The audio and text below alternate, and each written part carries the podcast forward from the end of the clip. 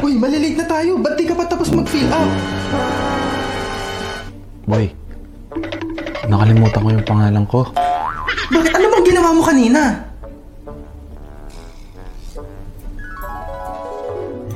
Pag-apply nga ng trabaho.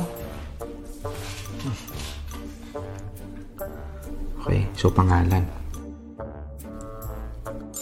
Ano to?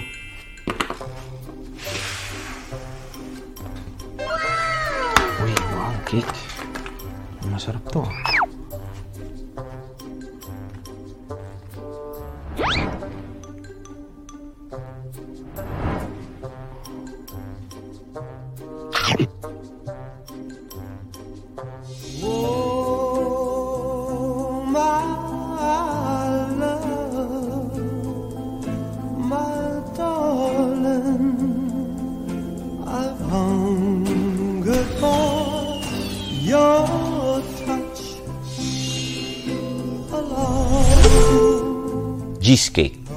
Sobrang sarap, makakalimutan mo ang pangalan mo.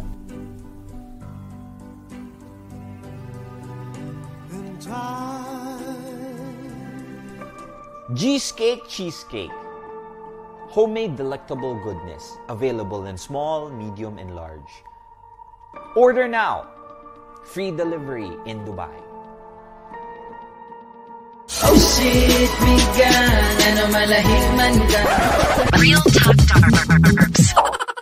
Yo, what's up, what's up? Magandang gabi sa lahat ng mga nanonood. I hope everybody is having a good time. I hope everybody is having a wonderful afternoon because Real Talk Darbs is back at it again with another live. Dito, Darbs, bakit parang ang linaw mo ngayon? Siyempre, my friends, ah, nag-upgrade po si Tito Darbs para hindi na po umuuga yung ating... Tamo, kahit umuuga ako, hindi na umuuga yung camera ko, di ba? Kasi ganun po, dapat nag-a-upgrade ang tao. Pati po yung pagmamahal mo, dapat nag-a-upgrade tsaka standards mo. Pasensya na kayo, medyo late si Tito Darbs kasi may bagong setup kaya medyo may inaayos lang. Pero pagpasensyahan nyo na, tao lang nagkakamali. Yung jowa nyo nga na niloko kayo, pinapatawad nyo, ako pa kaya. Dami mong hugot, Tito Darbs. Of course, ganun talaga dapat. Sa lahat ng mga 609 live viewers natin ngayon, good evening sa inyo. If ever meron kayong mga friends na gustong matuto, gusto malaman ng mga bagay-bagay with regards sa mga jowa or sa love life, about life in general as well, you go ahead, tag him here, share this video. RTD fam, the Ken Man. Pwedeng pa-share. Okay. Ano nga ba ang topic natin for tonight? tay tayo. Saan na naman siya? Ang ingay na naman. Ito, Darbs. Bakit? Ano? ano? Kasi dito, Darbs, palagi po kaming nag-aaway ng jowa ko. Grabe. Bakit parang may kurot pa sa dulo? Kasi po, Tito Darbs, I wanna know if there is a po... Ay, patay, English, best, ha? if there is a possibility na hindi kami mag-away sa mga bagay na hindi namin napagkakasundo. Pwede po ba yun, Tito Darbs? Oo naman, pwede yon And because of that, maybe. And because of that, that is what we are gonna be discussing tonight. Topic for tonight is how to discuss jowa issues na hindi nag-aaway. Pwede pala yon? Yes, pwede yon. And we're gonna be dissecting that down. We're gonna be able to check that one out. If it's really possible, of course it's possible. And here is what I'm gonna be del- telling you. Okay? Alam ko medyo late tayo kasi I want this live specifically dito sa Dubai because this is powered by, of course, our beloved Cheesecake Cheesecake. Di ba? Makakalimutan mo ang lahat. Lalo na yung jowa mo. Because cheesecake sa sobrang sarap, makakalimutan mo ang pangalan mo. Okay, let's go ahead. How to discuss jowa issues nang di kayo nag-aaway. Is that even possible? Of course. And if ever you are in a situation where you think that if ever meron kayong pagtatalunan, eh mag-aaway kayo, I think, my friends, that is the wrong notion into tackling the problem. Kasi most of the time kasi, we attack the person, not the problem itself. Lalo na sa jowa natin ha. Hindi na sa jowa, pati sa tao in general. Most of us are not objective about the problem. Mostly, pinipersonal natin. Dapat, hindi mo sinasabi sa kanya na ang tanga mo. Dapat sasabihin mo sa kanya ang tanga ng ginawa mo. You don't attack the person. You condemn the act, not the person. I mean, Bakit? Ikaw, hindi ka ba nagkamali ni minsan sa isang buhay mo? Of course you did.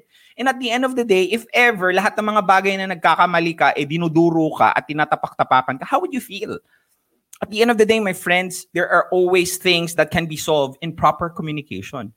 Proper communication, napaka-cliche na word, but it doesn't mean that I don't have to tell this to you. Mahirap siya, very simple to say, but at the end of the day, that is the most best, the greatest solution in every argument is proper communication. Because don't you know that more than half of the reason why there is a miscommunication, there is an argument, may pagtatalo at pag-aaway is solely because of the miscommunication.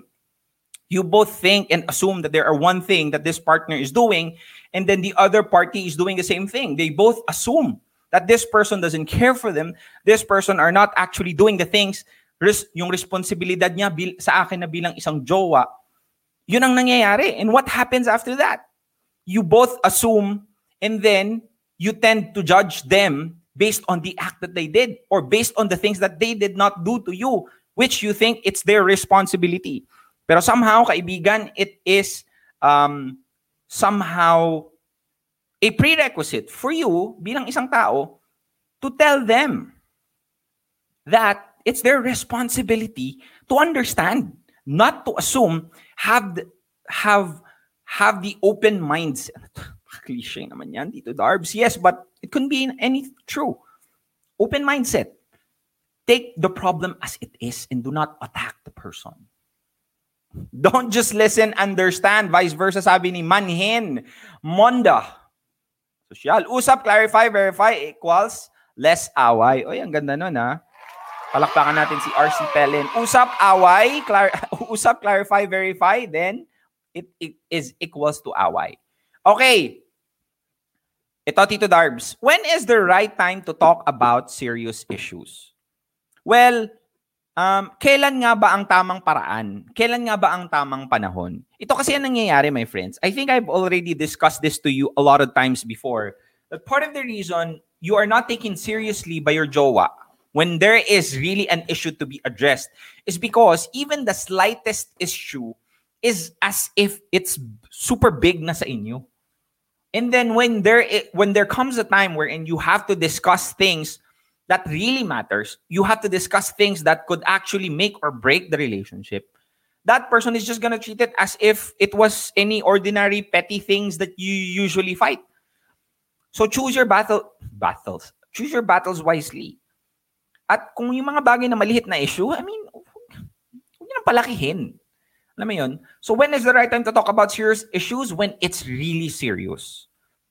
I mean, just cause na late lang siya ng uwi. Once. Halika dito. Mag-usap tayo. Bakit, Han? May problema ba? Kasi, hindi ko alam kung seryoso ka ba. ba bakit po? Ba bakit, Han? May, may nagawa ba akong mali?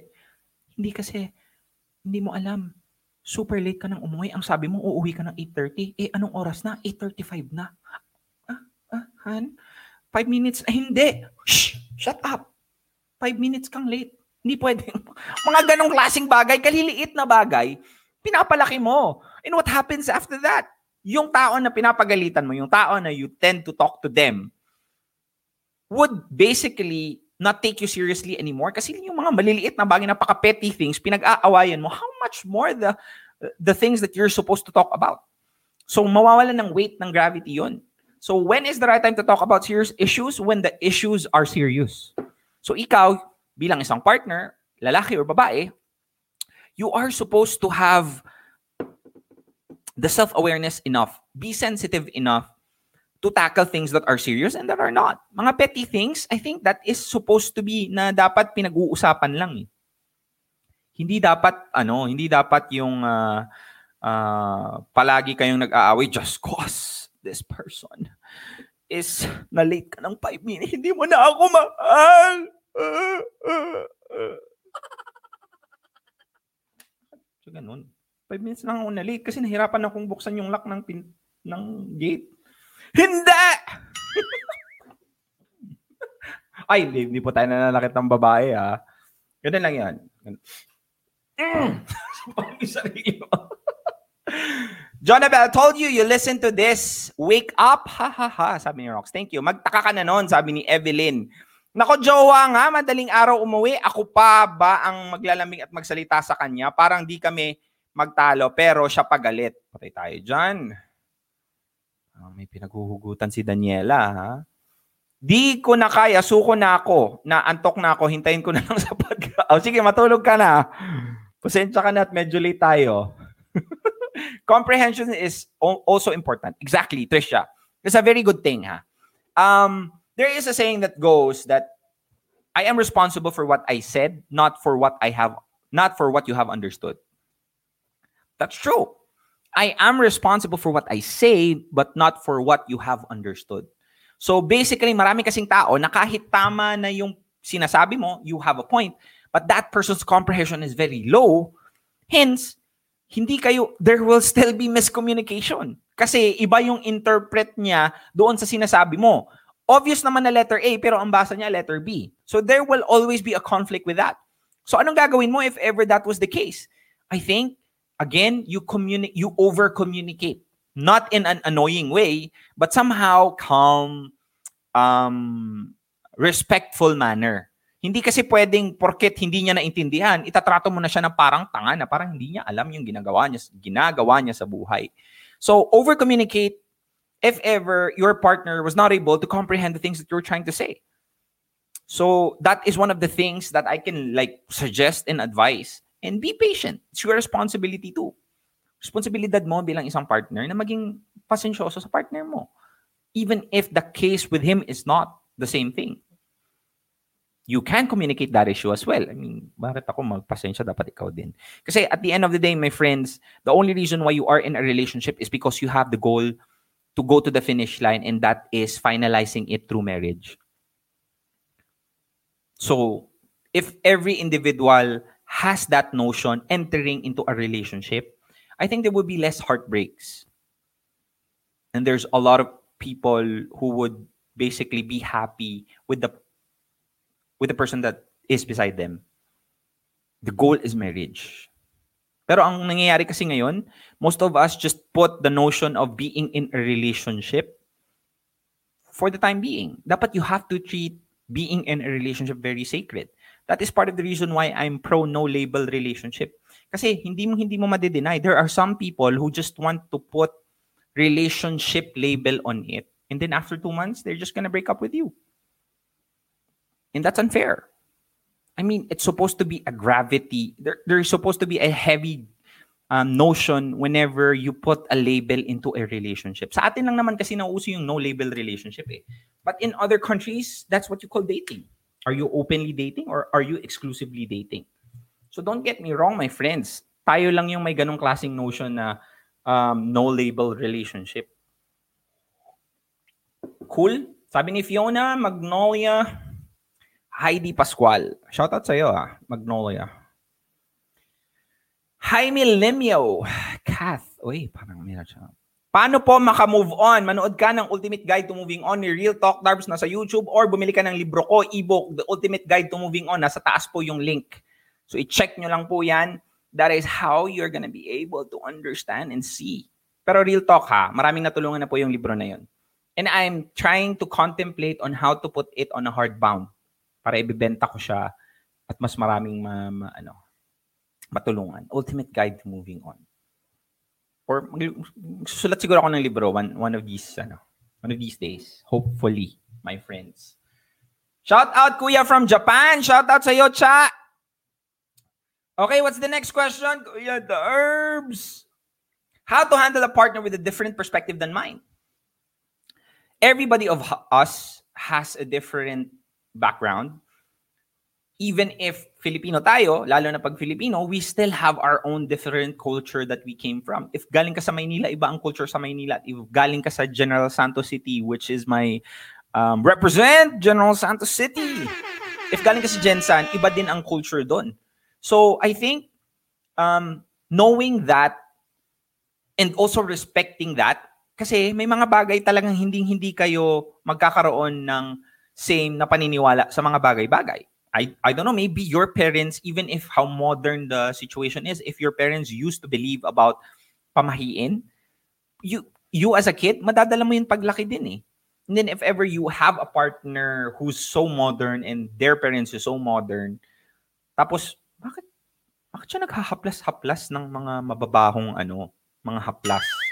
Bakit ako pinapausukan nito? Mga mga ganun, di ba? Mga pamahiin. Well, I think um, different perspective will always be there. You cannot expect someone to have the same perspective as you have because iba-iba tayo ng tinatakay or uh, tinatahak na daan bilang isang tao and we have our own perspective on things. And we're not supposed to be easily judged. I already created one specific vlog. It's called Project 96 wherein the other side was able to see 6, the other side was able to see 9. And then, nagbumurahan sila, nagagalit sila sa isa't isa because um, sa paningin naman talaga nila tama, tama sila sa perspective nila. But if you're gonna look on the other side of perspective, 6 naman talaga eh. Like, you know what I'm saying, ilagay mo dito 9, ganyan. Dito, sa tingin niya 6, dito sa tingin niya 9. Nag-aaway sila kasi 9 naman talaga eh, sa side nito. Pero pag binasa mo sa side na nandito, it's 6. So same as true with everything else. I mean, understand. Do not to be do not be too quick to judge.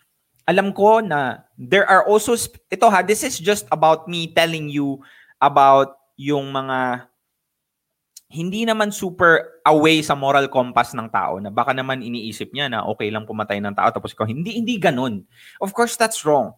Pero there are like slight variances on the middle, uh, the moral compass that we have. Hindi naman yung super psycho na napaniniwala ng mga bagay-bagay. Di iwalayin mo na pag ganun, yung kala niya, okay lang manakit. Mga, mga ganong klaseng bagay.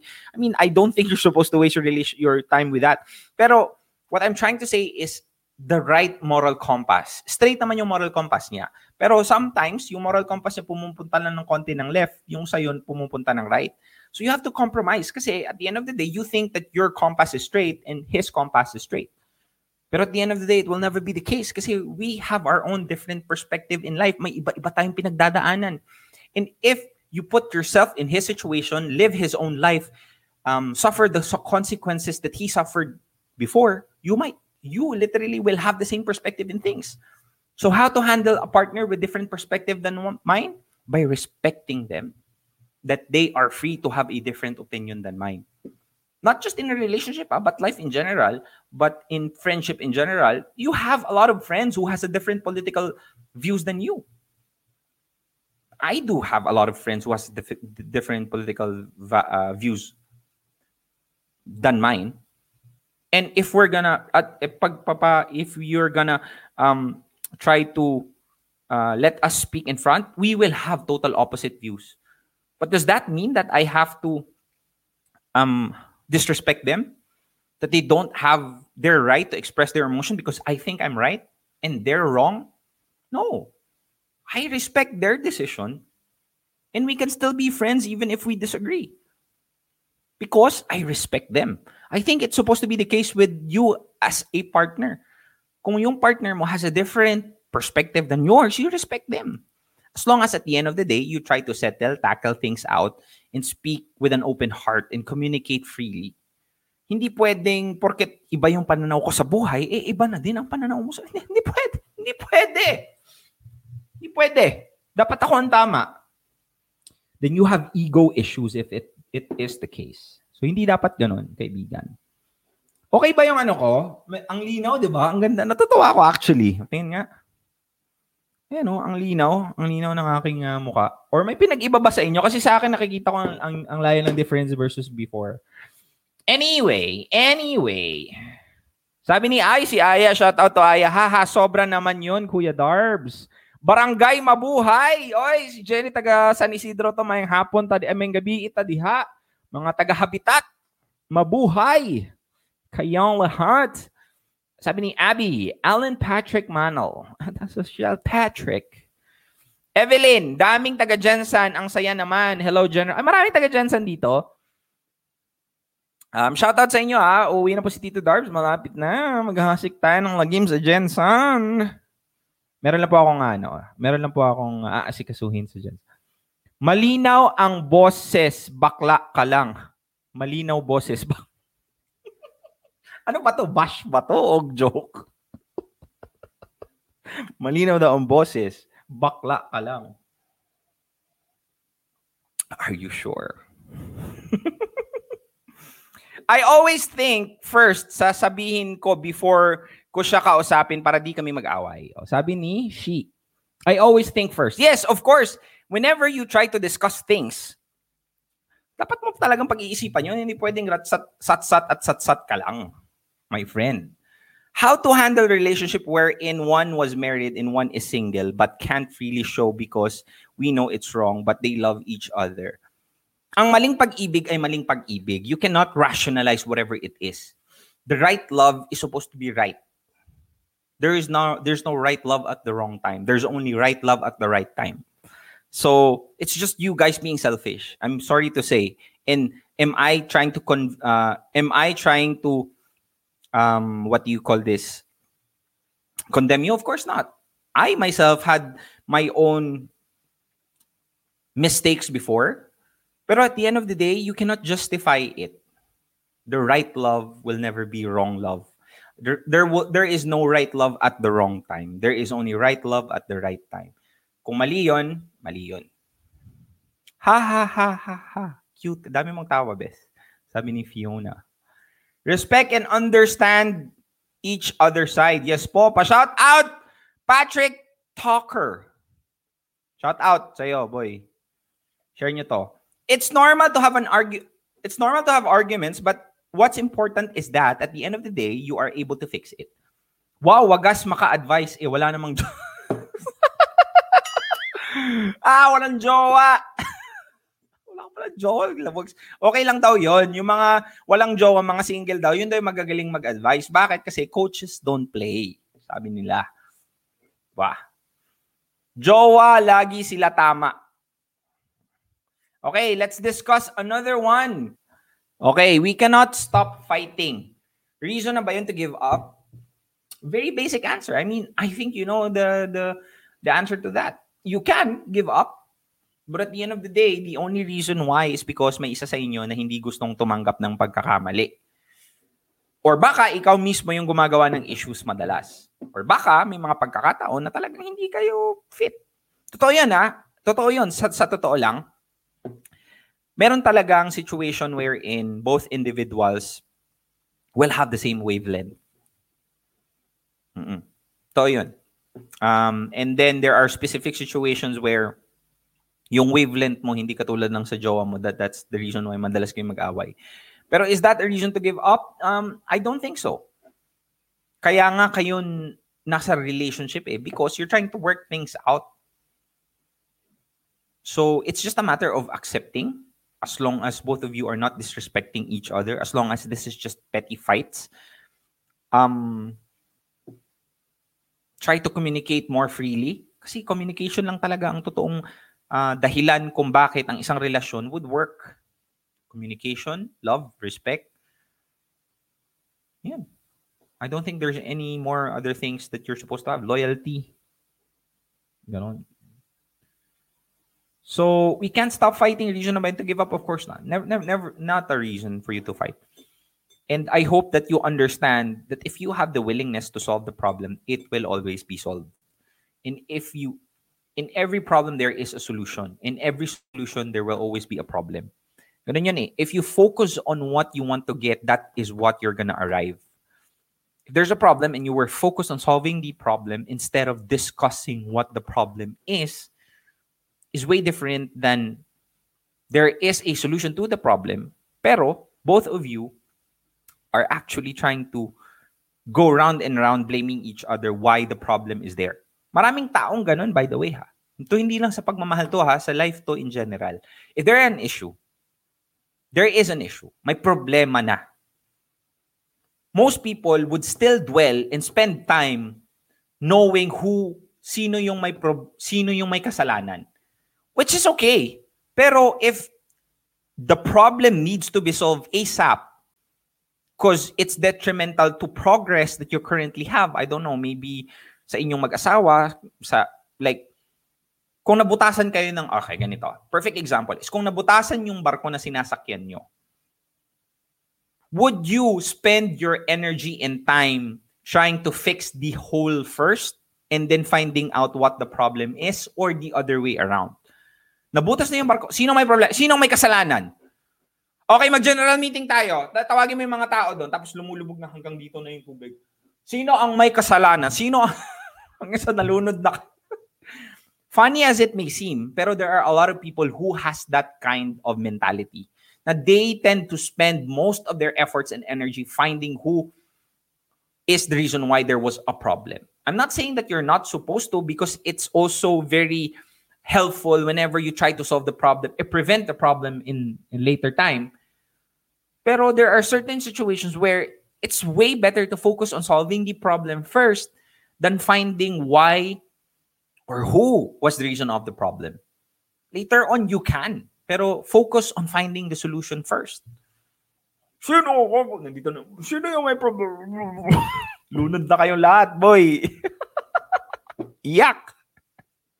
Ah, sir, ba- pwede na po ba nating takpan yung ah, butas? Kasi baka nalulunod.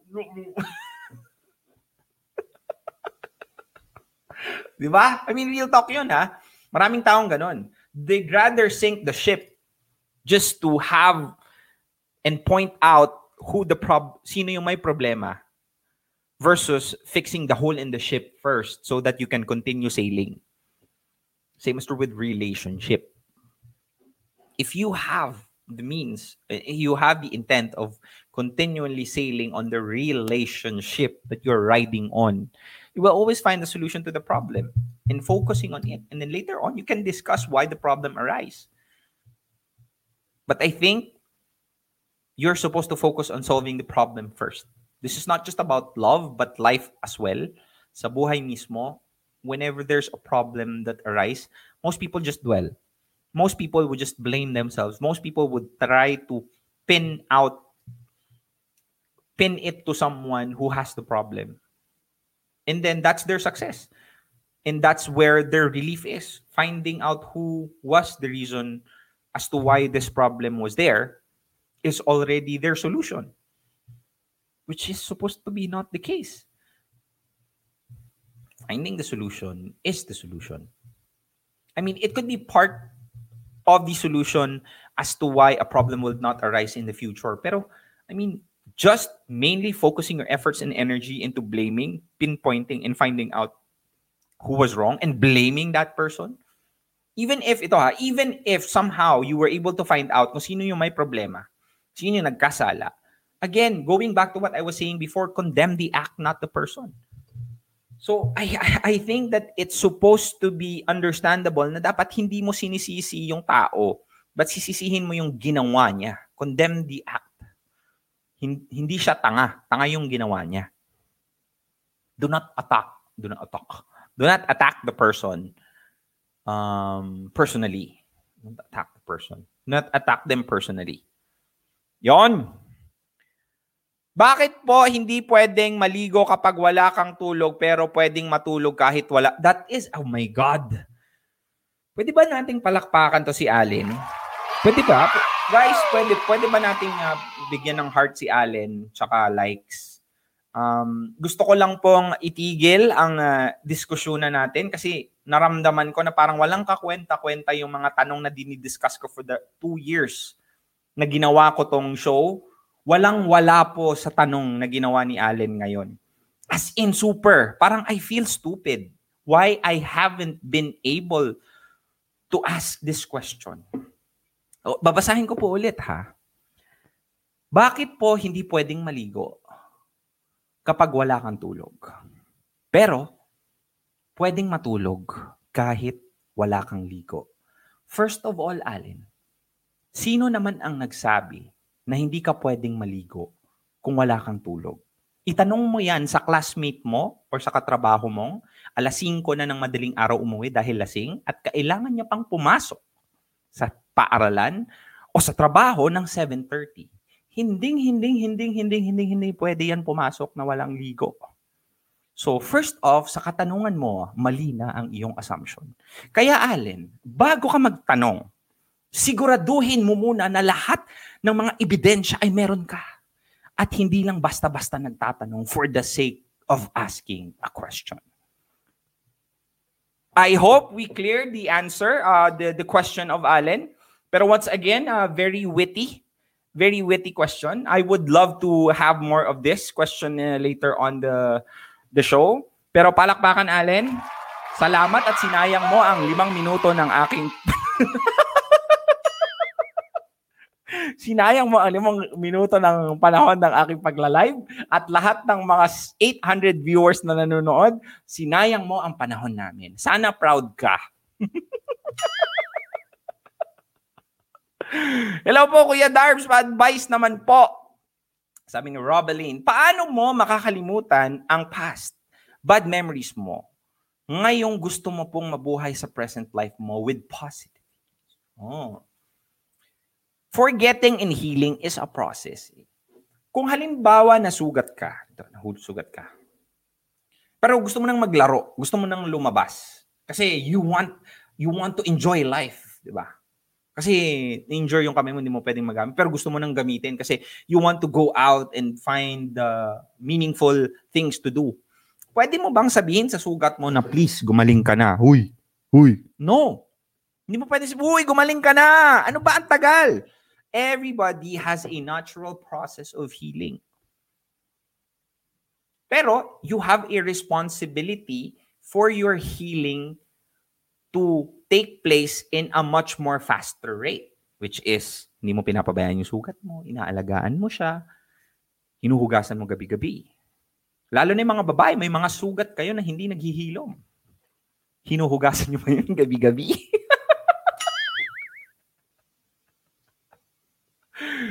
sugat. Sugat. So yun, I mean, sorry guys. Ah.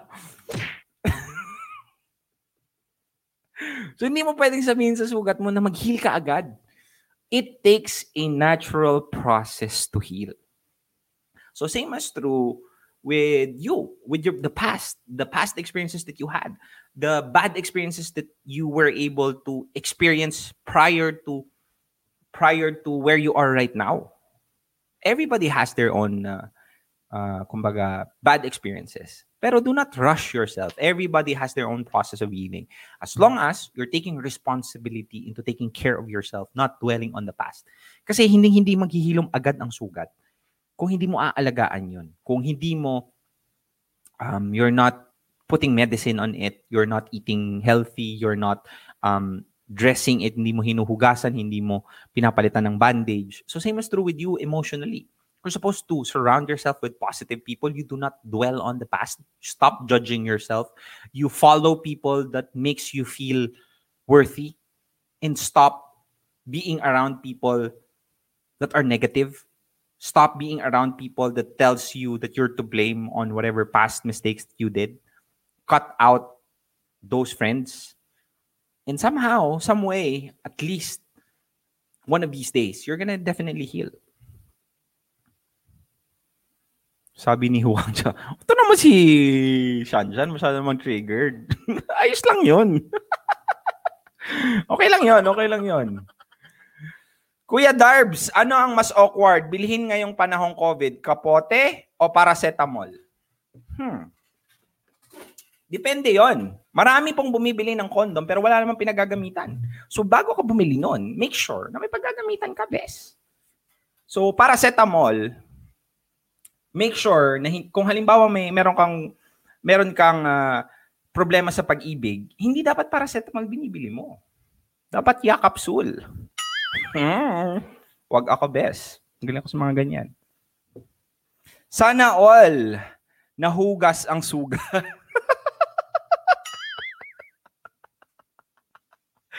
Sana all nahuhugasan ang sugat. Triggered si Evelyn. Hayaan nyo na sila. Hayaan sila magtanong ng mga ganong bagay. okay, bago ang lahat, this live is brought to you by Cheesecake Cheesecake. Nako, my friends, um, isa sa mga bagay na na-miss, na miss out nyo kung sakaling nakatira kayo sa Pilipinas ay ang hindi matikman ang cheesecake. I'm telling you, sobrang sarap. Sobrang sarap, makakalimutan mo ang pangalan mo. So be- because of this live is brought to you by Cheesecake Cheesecake. Um, we have few messages coming from our sponsor. Okay? We'll be right back. Uy, malilate na tayo. Ba't di ka pa tapos mag-fill up? Boy, nakalimutan ko yung pangalan ko. Bakit ano bang ginawa mo kanina?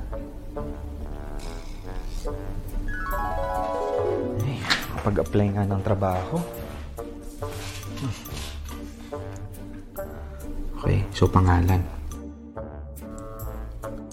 Ano to?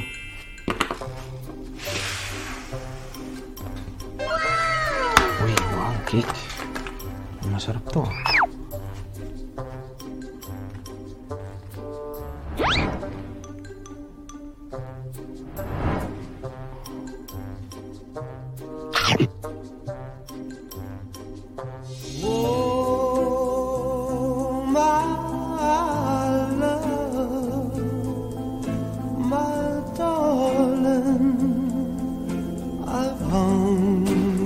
For your touch alone.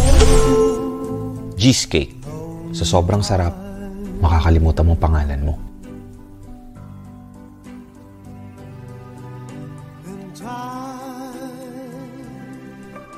Cheesecake Cheesecake.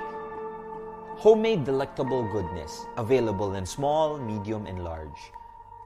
Order now. Free delivery in Dubai. Back at it again with another live sa lahat ng mga nanonood ngayon. If ever nasa Dubai ka man, if ever gusto mong makatikim ng pinakamasarap na cheesecake sa Dubai, arguably, you have to try cheesecake, my friends. If you wanna order, you go ahead and send a message doon po sa sa page Cheesecake, yeah, G apostrophe S cake. Tapos mag-send ka ng message. Napakasarap po, I'm telling you. Hindi siya masyadong matamis. Ah, Filipino taste, even locals na nandito sa Dubai loves it very much. Yung mga ba- tao na hindi mahilig sa... Ako hindi ako mahilig sa cake, but when I tried it, my God, nakaka-addict.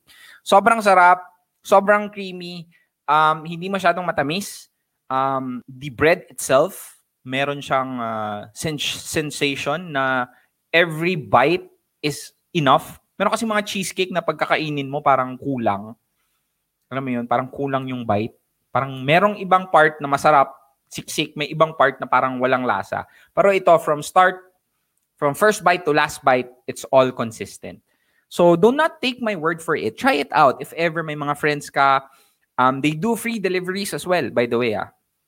Within Dubai, tapos pwede kang magpa-customize ng happy birthday, ah, happy breakup, happy single, mga ganon. Best, pwede ka. No additional charge yun. So, great for birthday parties, uh, great for surprising your loved ones. Kung nasa Pilipinas ka at meron kang gustong padalhan dito sa Dubai, you can PM us and we'll be able to give you the delivery right away. If you are interested, you, pwede mo akong i-PM o pwede mong i-PM yung page ng Cheesecake. I'll tag it upstairs later. So go ahead, try it out. Cool. Pa-shout out po from Singapore, sabi ni Aquino. Pa-shout out din. Shout out.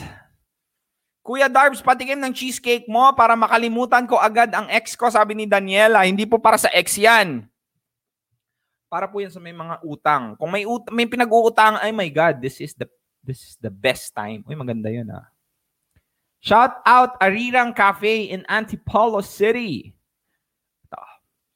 Kuya Darbs, paano pag yung manliligaw ko ng partner ko dati naging best friend niya ngayon? Tapos habang tumatagal, nagkakaroon na din siya ng feelings doon sa lalaki. Option na lang niya ba ako? Kuya Darbs, paano pag yung manliligaw ng partner ko dati naging best friend niya na? Oh! Hmm, that's a... Tapos habang tumatagal, nagkakaroon na din siya ng feelings doon sa lalaki. Option na lang ba ako?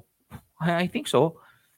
Partner means that you guys are in a relationship ba? If it was the case, first off, paano mo naman nalaman na may feeling siya? If that person told you straight up, you have to appreciate the honesty. But at the end of the day, it's supposed to give you a reason, a situation, and an indication pala, sorry. It gives you an indication on where you're supposed to stand. Kasi kung mahal ka ng tao, that person is not gonna make you feel as if you're just an option. Alam mo yun. That person, you might have the right feelings for the specific individual. You love him, you love her, you have the same wavelength, you feel like as if it was the same thing na nafe-feel niya because that's what that person is saying to you and you both jive. Pero at the end of the day, the only thing that is missing is that person is not choosing you when there's an opportunity to choose you. And if it was the case, that's not the right person for you. Kung hindi ka pinili ng tao na yon, kahit na those positive emotions are there, that's still not the right person. Always choose and always choose the person that choose you and that's ready to be with you. So, regardless of whatever feelings you might have during this time, the wavelength, the humor, the intellectual conversation, all of those could be there.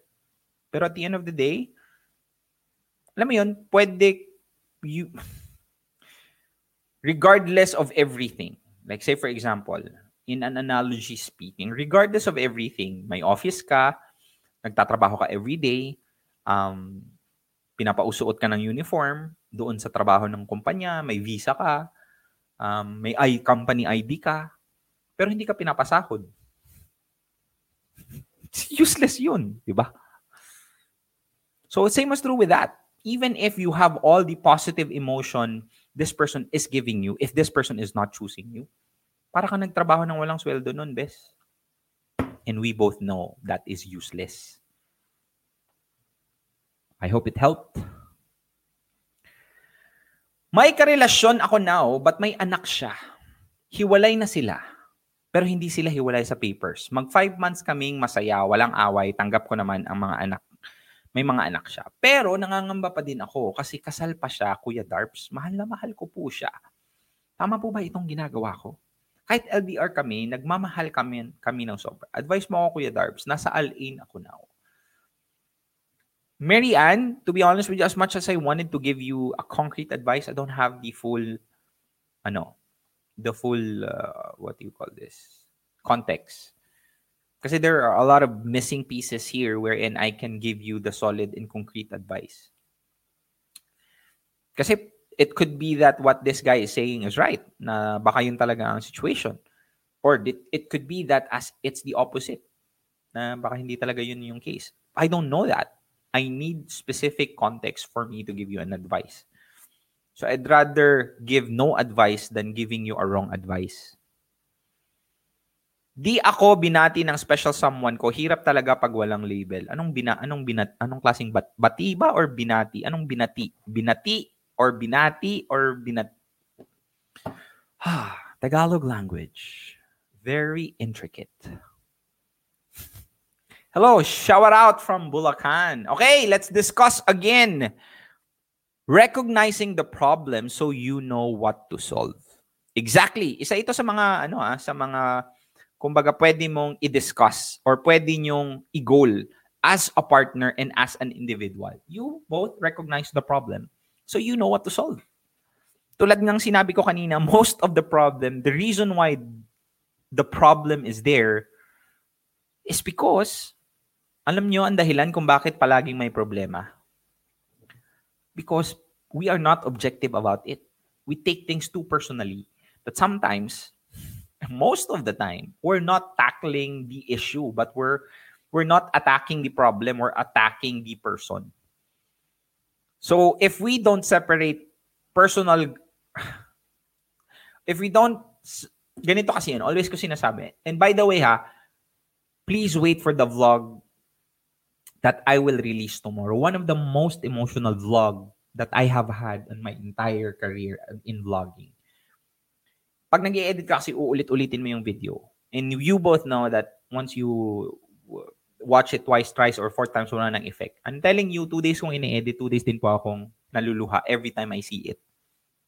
So please, um, abangan nyo yung vlog bukas alas 9 ng umaga dito sa UAE 9, 10, 9, 10, 11, 12, 1. So alauna po dyan sa Dubai, uh, sa Pilipinas, i-release.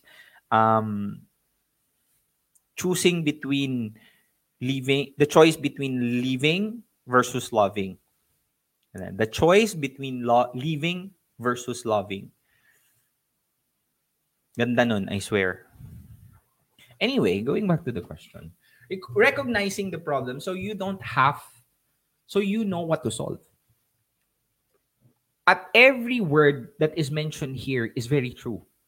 As long as you both have the understanding na hindi yung partner nyo yung kalaban, kundi yung problema, there's no problem that you cannot solve. Most of the time, why a problem remains a problem and becomes a problem and still becomes a problem in the future is because we as a partner, we treat our partner together with the problem na kalaban. I always say this, you versus your partner and the problem. Kalaban mo silang pareho. Hindi dapat yun eh. Dapat you your you your partner versus the problem.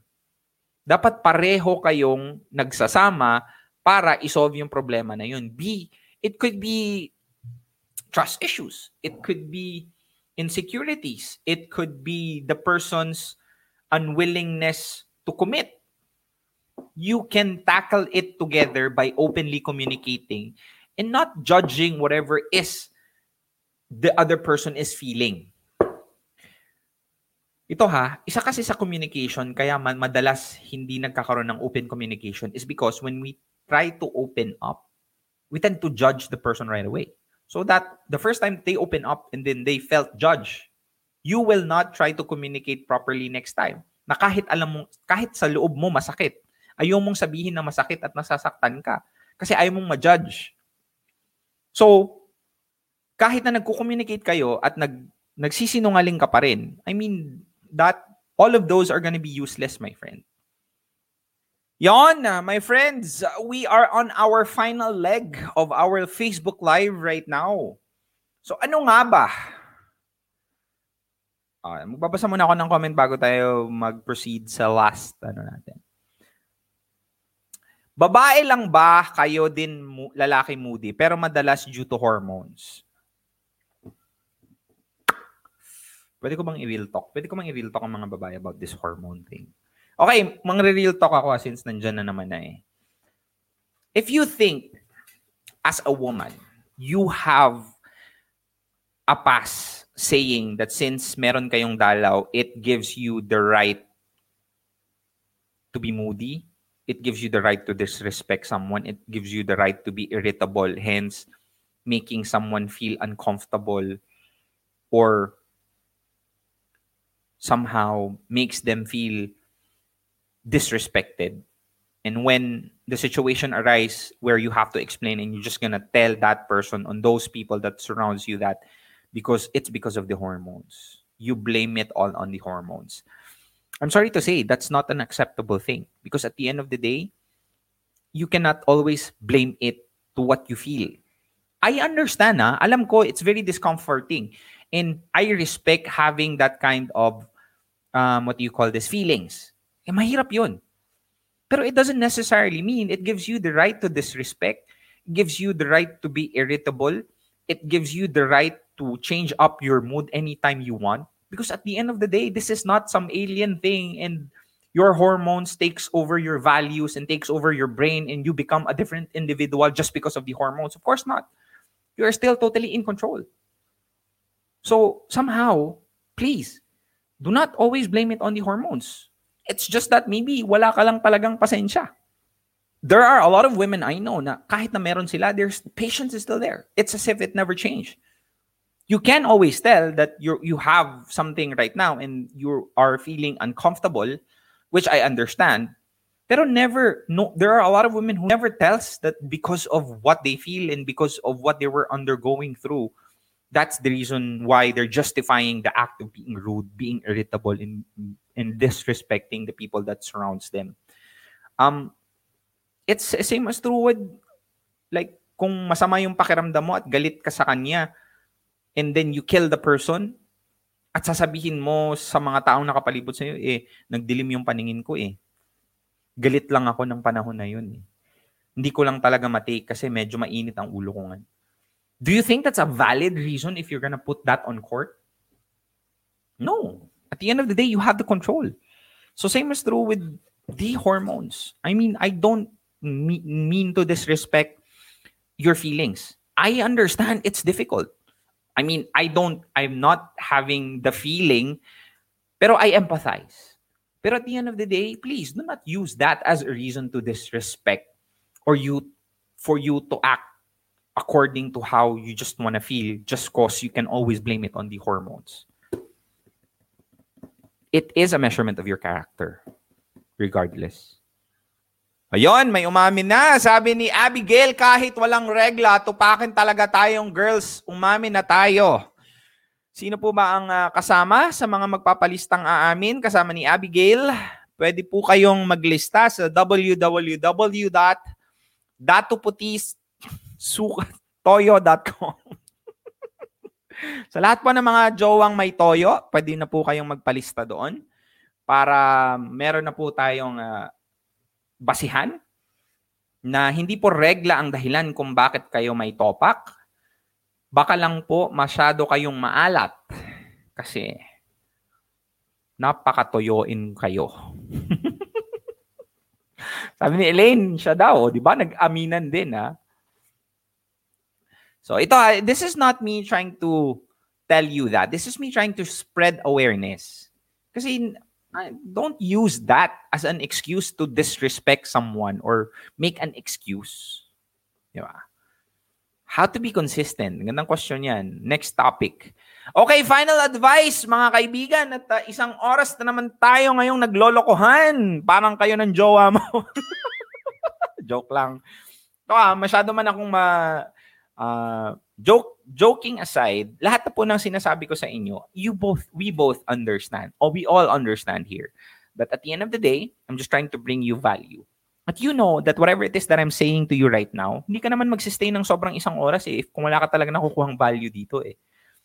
So, going back to the topic, how to discuss jowa issues na hindi nag-aaway. Ito lang ang isa sa mga suggestion and advice ko sa inyo. Ultimate advice. For sure, narinig nyo na to, but this is put up in a more mostly creative way. Salamat po sa aking bagong writer dyan. Shout out sa'yo. Tuloy-tuloy lang natin to. At nagkakaroon ng direksyon ng aking live. Be water when the other is on fire. So yun po ang best uh, ano, best solution to discuss an issue. You have to be opposite when it comes to this kind of situation. So be water when the other one is on fire. Napakahirap, napakasimpleng sabihin pero merong saying na sinasabi do not make decisions when you're angry. And most of us tend to spit poisonous venom we don't mean to spit just because we were angry at that specific time. So as much as you can, you control. Pero tulad nga ng sinabi nila, we have flaws, we're human beings, and there will always be a situation where our feelings gets the best of us. And that's the reason why it's very important to have a partner that is very understanding. That whenever you are on the edge of burning up, firing up, and you're about to explode, there will be someone who's gonna diffuse you, someone who's not gonna also blow up in your face and would understand your current situation and becomes the water whenever your head is on fire. So, that is one of the best ways for you to diffuse the situation. Kung galit siya, maging kalma ka. Dali lang sabihin eh, pero mahirap gawin to actually. At kung galit ka, dapat siya, kalma lang. And, and I commend every people, every couple who has this kind of formula and they're able to practice it. Because I myself, ah, ah, medyo ano din ako dito. Medyo guilty din ako dito eh. Pero at the end of the day, we are here as an individual who wants to um what do you call this? Who wants to be better, who wants to be better individuals than who we were yesterday. So be water when the other one is on fire. In this case, um, there's no problem that cannot be solved. In one thing's for sure, mga kaibigan, na if both of you has the intention of being together and going to the altar together, Walang kahit na anong problema hindi pwedeng solusyonan if you both have the purest intent of being with each other and you chose to be together. Kahit na anong pagkukulang ng isa, kahit na anong mali na meron ng isa, kahit na anong mga bagay na hindi nagagawa ng isa, kahit na anong kasalanan, mga stupidong bagay na ginawa ng isa, as long as both of you keeping the faith and looking towards the goal of being together, planning to have a family, and somehow building a life together until the time wherein both of you will have gray hair at kunot na balat, many problems can always be solved as long as you both have the same direction that you think of taking in life, and that is to be beside with each other through all those years.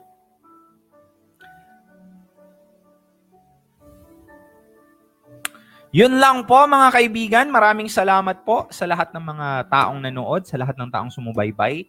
Sa 500 na, alam ko medyo late kaya medyo hindi tayo umabot at umabot pa tayo ng 1,000. But it's okay. Um, I hope you guys um, was uh, able to somehow um, do things and able to take away a lot of stuff here. And sana po mga kaibigan, if ever you are people na or you are a person wherein may mga problema ka sa buhay, go ahead. Please. Tackle it with the partner. Cool. Maraming salamat po sa lahat ng mga nanonood. Isa pa sa mga bagay na gusto kong i-discuss pala mga kaibigan is um, ito, I have a vlogging school tomorrow. Free ha? Ito, ah, libre na to mga kaibigan. Hindi mo na po kailangan magbayad. This is uh, me trying to give back to those people. Wait lang ha. Hanap ko ng aking poster. Ang poster ko dito, Garbs. Sa lahat po ng gustong uh, manood, sorry, manood. Da-download ko na lang. Kasi we are having a free vlogging session. This is two hours. So, this is me trying to give back. Bukas po ito ah, mga kaibigan. And I am only accepting 100 attendees. Last time I checked, meron na pong 20 slots na lang ang available. Wait lang ha, papakita ko sa inyo. 20 slots lang po ang available.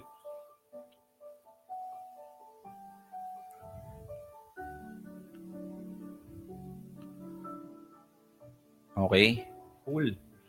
Here you go. Be professionally mentored by a practitioner, mga kaibigan. And please go ahead. Um, the link on the description is above. If you are interested to join, please go ahead, join. Kasi po, um, this is your way, a chance for you to learn how to vlog. And who else is better to teach you by a practitioner, which is me, myself, Kuya Darbs. Isang practitioner po si Kuya Darbs. And this is free, ah. There's no commitment, by the way, after the course. Of course, I'm gonna offer you the full course with an amazing offer. Pero there's no commitment. If you want to take advantage of it, go ahead. And if you want to find out more about the course at gusto mong mag-enroll noon pa at gusto mong malaman kung paano ba talaga magturo si Kuya Darbs, this is a time for you to check it out. The registration is above. The Zoom link is above as well.